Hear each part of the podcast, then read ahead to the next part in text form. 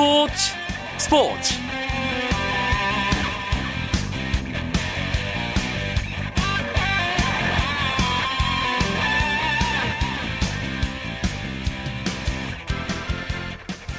안녕하십니까. 스포츠 아나운서 이광용입니다. 지금 이 시각 서울 월드컵 경기장에서는 A매치 데뷔전에서 승리한 슈틸리케호가 북중미의 강호 코스타리카와 평가전을 치르고 있습니다. 파라과이전에서 파격적인 선수 기용을 선보인 슈틸리케 감독이 이번 경기에서도 전술 실험을 계속해 무실점 경기를 하겠다고 밝혔는데요. 선수들 어떻게 선발로 내세웠는지, 그리고 지금 경기 어떤 식으로 진행되고 있는지 궁금합니다. 현재 후반전 32분이 지나고 있는 상황인데요. 코스타리카가 2대1로 대한민국에게 한 골 앞서가고 있습니다. 오늘 스포츠는 슈틸리케호의 두 번째 평가전 코스타리카와의 경기 상황 중심으로 풍성하게 꾸며드리겠습니다. 먼저 프로야구 경기 소식을 포함한 주요 스포츠 소식부터 정리해드립니다.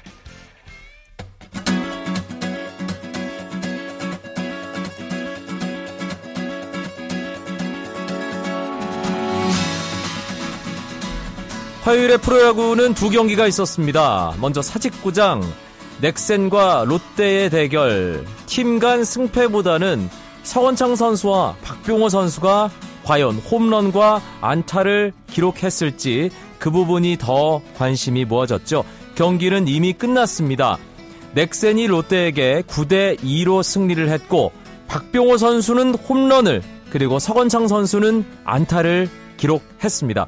박병호 선수 5회 투런 홈런, 시즌 50호 홈런을 쳐내면서 지난 2003년 이승엽, 심정수 선수에 이어 11년 만에 50홈런 선수가 됐습니다.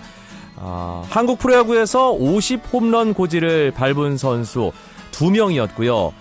3번 있었습니다. 1999년 이승엽 선수 54홈런으로 최초 50홈런 주인공이 됐고요. 2003년 이승엽이 56홈런, 심정수가 53홈런을 기록했는데 박병호 선수가 한국 프로야구 통산 4번째로 50홈런 고지를 밟았습니다. 박병호 선수는 50홈런만 기록한 게 아닙니다. 8회 솔로 홈런 또 때리면서 51호 홈런까지 날렸습니다. 이렇게 되면 서건창 선수와의 이 MVP 경쟁이 더 재밌어졌는데요. 서건창 선수 오늘 5번 타석 기회가 있었고 안타를 기록했습니다. 198번째 안타였는데요. 이렇게 되면 200안타의 서건창 선수는 이제 2개만을 남겨두게 됐습니다. 두 선수의 경쟁이 참 재밌어집니다. 경기가 아직 끝나진 않았네요. 9대2로 넥센이 앞선 상황에서 9회 초가 진행되고 있는 사직구장 상황입니다. 마산에서는 삼성과 NC가 만났습니다. 가을 야구를 모두 확정지은 두 팀의 대결이었는데요. 1대1로 맞서던 8회 말 NC가 한 점을 뽑으면서 2대1로 삼성에게 승리를 했습니다. 삼성의 선발 밴덴헐크 7이닝 1실점 호투했지만 승패와는 인연이 없었고요. NC는 선발 에릭이 3이닝만 던지고 내려갔습니다. 웨버, 이재학, 노성호, 원종현, 이해천의 김진성까지 정말 많은 선수들을 투입했고요. 원종현이 승리, 김진성은 세이브를 기록했습니다. 프로농구는 두 경기가 있었습니다. 오리온스가 천적 SK를 잡고 3연승을 거뒀는데요. 고양 오리온스는 서울 에스코어의 경기에서 25득점에 9개의 리바운드를 기록한 트로이 길렌워터와 3점슛 5개를 터뜨린 허일영의 활약으로 83대 67로 승리했습니다. 오늘 승리로 오리온스는 3연승을 거두며 시즌 초반 돌풍을 이어갔습니다. 울산 모비스 대 전주 KCC의 경기는 모비스가 28득점 17리바운드를 기록한 리카르도 라틀리프와 12득점을 올린 박종천의 활약을 앞세워 75대 70으로 이겼습니다. 이로써 모비스는 1패 뒤 2연승을 달렸고 KCC는 창원 LG를 꺾은 기세를 이어나가지 못하고 1승 2패를 기록했습니다. 한편 여자 프로농구는 오는 11월 1일 청주실내체육관에서 KB스타즈와 KDB생명의 개막전을 시작으로 5개월간의 대장정에 돌입합니다. 2014 대한민국 체육상 경기상 수상자에 빙상 국가대표 이상화 선수가 선정됐습니다. 문화체육관광부는 제52회 체육의 날을 맞아 대한민국 체육상 부문별 수상자 명단을 발표했습니다. 경기상의 이상화, 지도상에는 올림픽 메달리스트인 여홍철, 양학선 등을 조기에 발굴한 최규동 광주체중교사가 선정됐고, 극복상에는 뇌성마비 1급 장애를 이겨내고 2012 런던 장애인올림픽에서 은메달 2개, 2013년 세계장애인 육상선수권대회 200m 금메달을 따낸 전민재 선수가 선정됐습니다. 인천아시안게임 금메달로 인기가 상승한 여자배구가 6개월간의 대장정에 돌입합니다. 여자배구 6개 구단 감독들은 오늘 2014-2015 시즌 V리그 여자부 미디어데이 참석해 나흘 앞으로 다가온 이번 시즌 각오를 전했는데요. 지난 시즌 챔피언 결정전 우승팀 GS칼텍스는 2연패를 자신했고, 정규리그 우승팀 IBK 기업은행은 통합 우승을 강조했습니다. 플레이오프에서 눈물을 흘렸던 KGC 인삼공사는 챔피언 결정전을 정조준했고, 우승 경험이 없는 한국도로공사는 이효희와 정대영의 가세를 바탕으로 창단 첫 우승을 노리겠다고 밝혔습니다.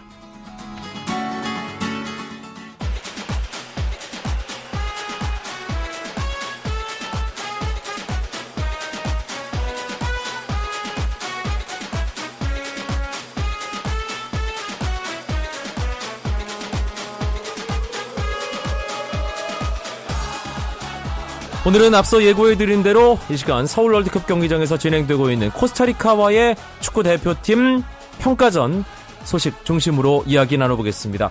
오늘도 스튜디오에 박찬하 KBS 축구 해설위원 나왔습니다. 어서 오십시오. 네, 안녕하세요.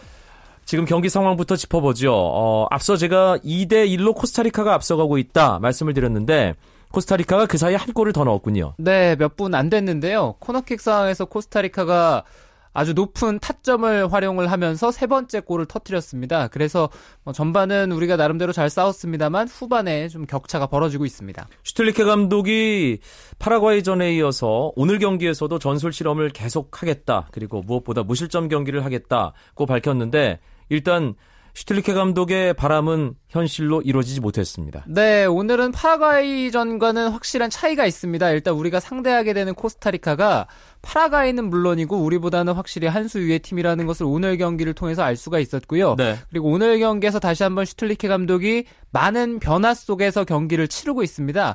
천안에서 치러진 파라과이와 평가전과는 또 다른 조합으로 오늘 경기에 임하고 있는데, 아무래도 우리가 평가전이고 이런 과정들이 결국에는 내년에 있을 아시안컵에서 우리가 좋은 성적을 내기 위한 그 순서거든요. 그렇죠. 이런 경기를 통해서 나름대로 보완할 점을 많이 찾는 것은 뭐 어떻게 보면 우리에게는 다행스러운 일이라고 볼 수도 있습니다. 사실 지금은 평가전이기 때문에 승패가 결정적으로 어떤 우리 대표팀에게 뭐 영향을 주고 그것이 발목을 잡는 그런 게 아니라 오늘 경기를 통해서 뭔가 교훈을 얻어야 되는 거잖아요. 그렇습니다. 그리고 슈틸리케 감독이 계속 조합을 달리 가져가면서 또 최적화된, 지난번 때도 말씀을 드렸습니다만 우리 새 감독에게 가장 필요한 것은 하루빨리 선수의 장단점을 파악하고 이 선수를 어떤 시스템 속에 녹여들 것인가, 그것을 파악하는 시간이거든요. 그렇죠. 그런 면에서는 오늘 평가전이 지금 코스타리카에게 3대1로 끌려가고 있습니다만 우리에게는 소득이 아주 많은 경기라고 할 수 있습니다.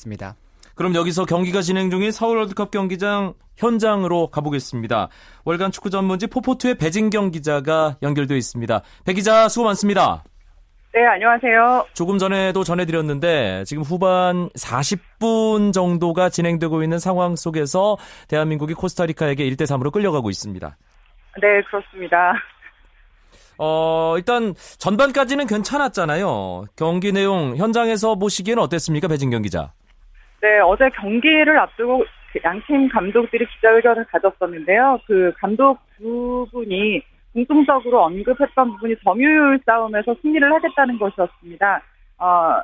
점유율에서 상대를 압도하면서 경기를 주도하는 모습을 보이겠다고 했는데, 그 공헌대로 사실은 좀 팽팽한 접전이 이어졌고요. 전반이 끝날 때까지 또 골도 한 골씩 주고받으면서 그 굉장히 좀 균형을 유지하는 모습이었는데, 후반이 시작을 하면서 우리 팀이 채 정비하기도 전에 상대의 어떤 그 다른 침투와 기술에 의한 어떤 추가 실점이 일어나면서 계속해서 코스타리카에 좀 끌려가고 있는 그런 모습입니다. 네, 지난 파라과이전은 베스트 11 아주 파격적이어서 많은 분들이 놀랐는데, 오늘 코스타리카와의 경기는 파라과이전과는 또 많이 달랐어요. 아, 그렇습니다. 지난 파라과이전에서는 그 신진 선수들을 대거 투입하면서 굉장히 좀 파격적인 어떤 전술을 선보였고요.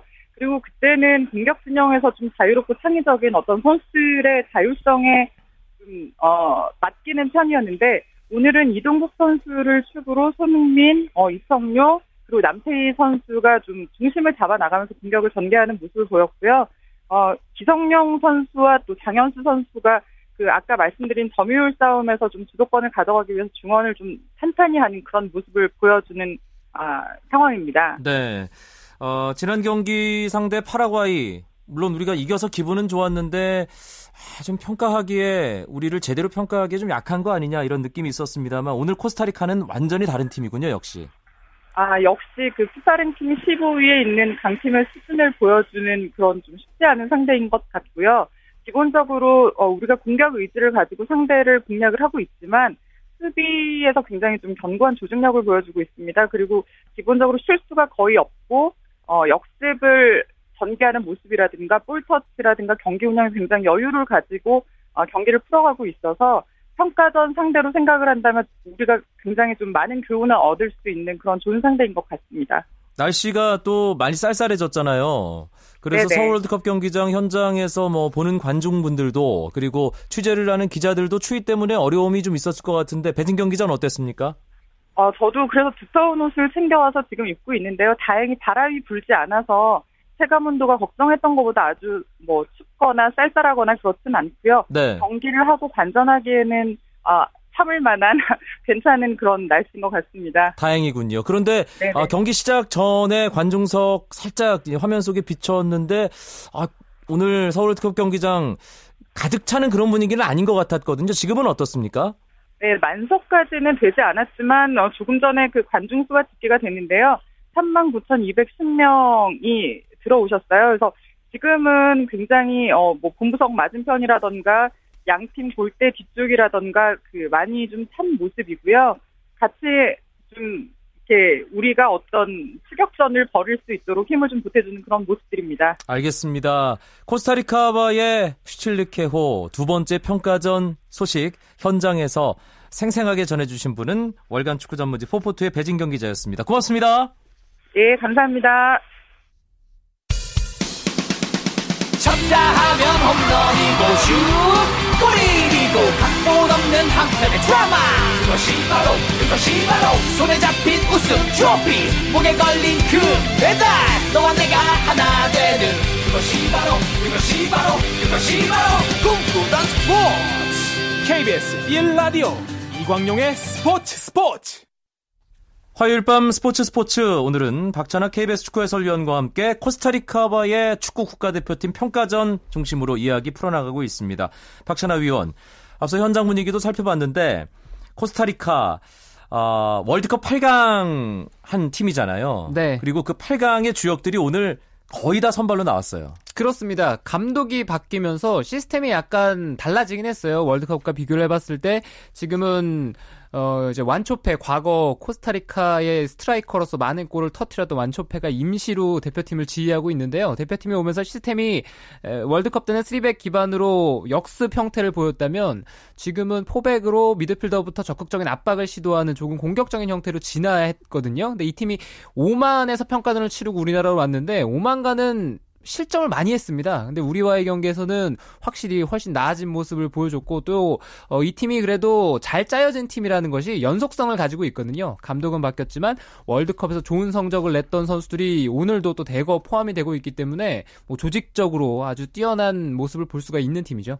사실 브라질 월드컵에서 제가 코스타리카 경기를 두 경기 정도 중계를 했었거든요. 당시 이제 3백 시스템으로 상대를 상당히 괴롭히는, 그때 D조에서 우루과이, 이탈리아, 잉글랜드와 한 조였는데 상대를 다 압도하면서 조 1위를 했잖아요. 그때와 지금 선수 구성 거의 같고, 달라졌다면 박찬하 위원 조금 전에 지적해 주신 대로 3백 수비 시스템이 4백으로 바뀌었다는, 네, 이 정도인 것 같습니다.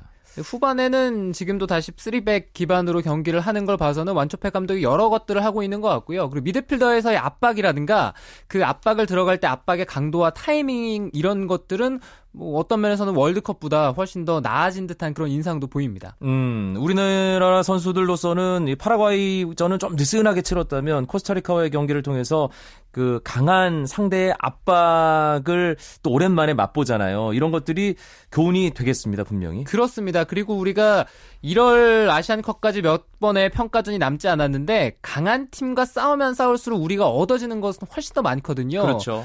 그래서 오늘 같은 인원 코스타리카 정도의 수준과 우리가 경기를 할 수 있다는 것은 우리에게는 또 뭐 얻어지는 것들이 많을 뿐만 아니라 또 원정팀임에도 이렇게 열심히 뛰어주고 있는 코스타리카에게 뭐 한편으로는 박수를 또 보내고 싶은 마음도 있습니다. 일단 코스타리카와 대한민국의 평가전 지금 후반 추가 시간이 진행되는 상황 계속해서 대한민국이 1대3으로 끌려가고 있습니다.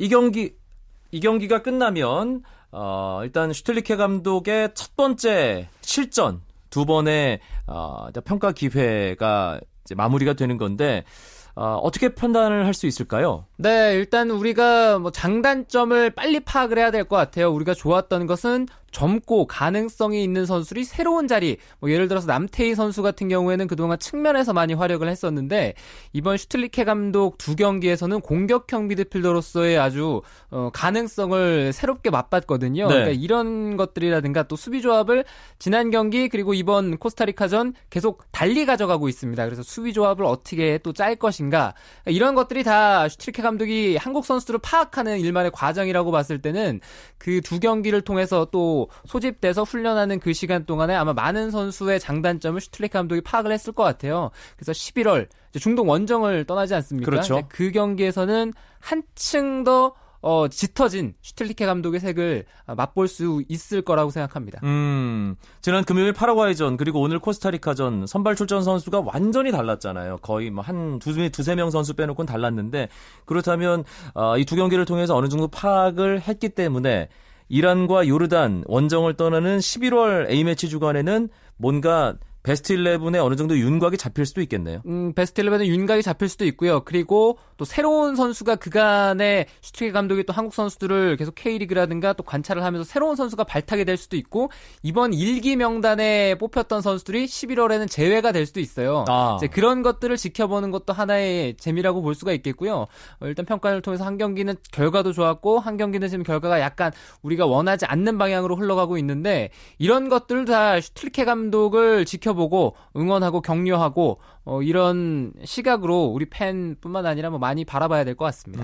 슈틸리케 감독이 과연 어떤 감독인지 뭐 기대도 있었고 궁금하기도 했고 좀 이름값이 떨어지고 결과가 그동안 뭐 썩히 좋지 않았던 그런 감독이었기 때문에 미심쩍어하는 분들도 분명히 계셨습니다. 두 경기를 통해서 슈틸리케 감독을 완벽하게 평가하기는 좀 이른 감이 있죠. 네, 그렇죠. 그렇지만 수세에 있을 때 공격적으로 변화를 하고 우리가 뭔가 상대에게 눌리는 그런 상황들을 어떻게 벗어날 것인가 거기에 대한 진단 그리고 처방을 하는 과정은 그래도 슈틸리케 감독이 지난 두 경기에서 아주 정확하고 바람직한 방향으로 흘러갔다고 볼 수가 있거든요. 그러니까 조금 더 지켜보면은 우리 축구가 다시 과거의 영광을 또 팬들의 어떤 눈높이라든가 기대치를 충족할 수 있는 그런 수준까지 생각보다 빠른 시간에 도달할 수 있는 그런 가능성을 두 경기에서 엿봤다고 저는 보고 싶습니다. 이 두 경기를 통해서 박찬하 위원 가장 좀 놀란 선수? 우리 대표팀 선수들 가운데 박찬하이 가장 주목한 선수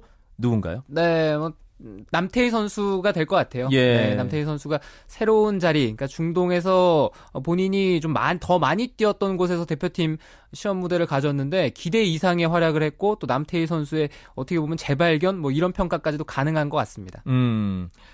대한민국과 코스타리카의 축구 국가대표팀 평가전 조금 전에 끝났습니다. 대한민국 1대3으로 코스타리카에게 패했고요. 슈틸리케 감독은 대한민국 국가대표팀 감독으로서 첫 패배를 당했습니다. 패했다고 축구팬 여러분 너무 뭐 실망하거나 슈틸리케 감독 원망하지 마시고 좀 느긋하게 기다리시면 더 좋은 축구를 보여주리라고 기대해보도록 하겠습니다.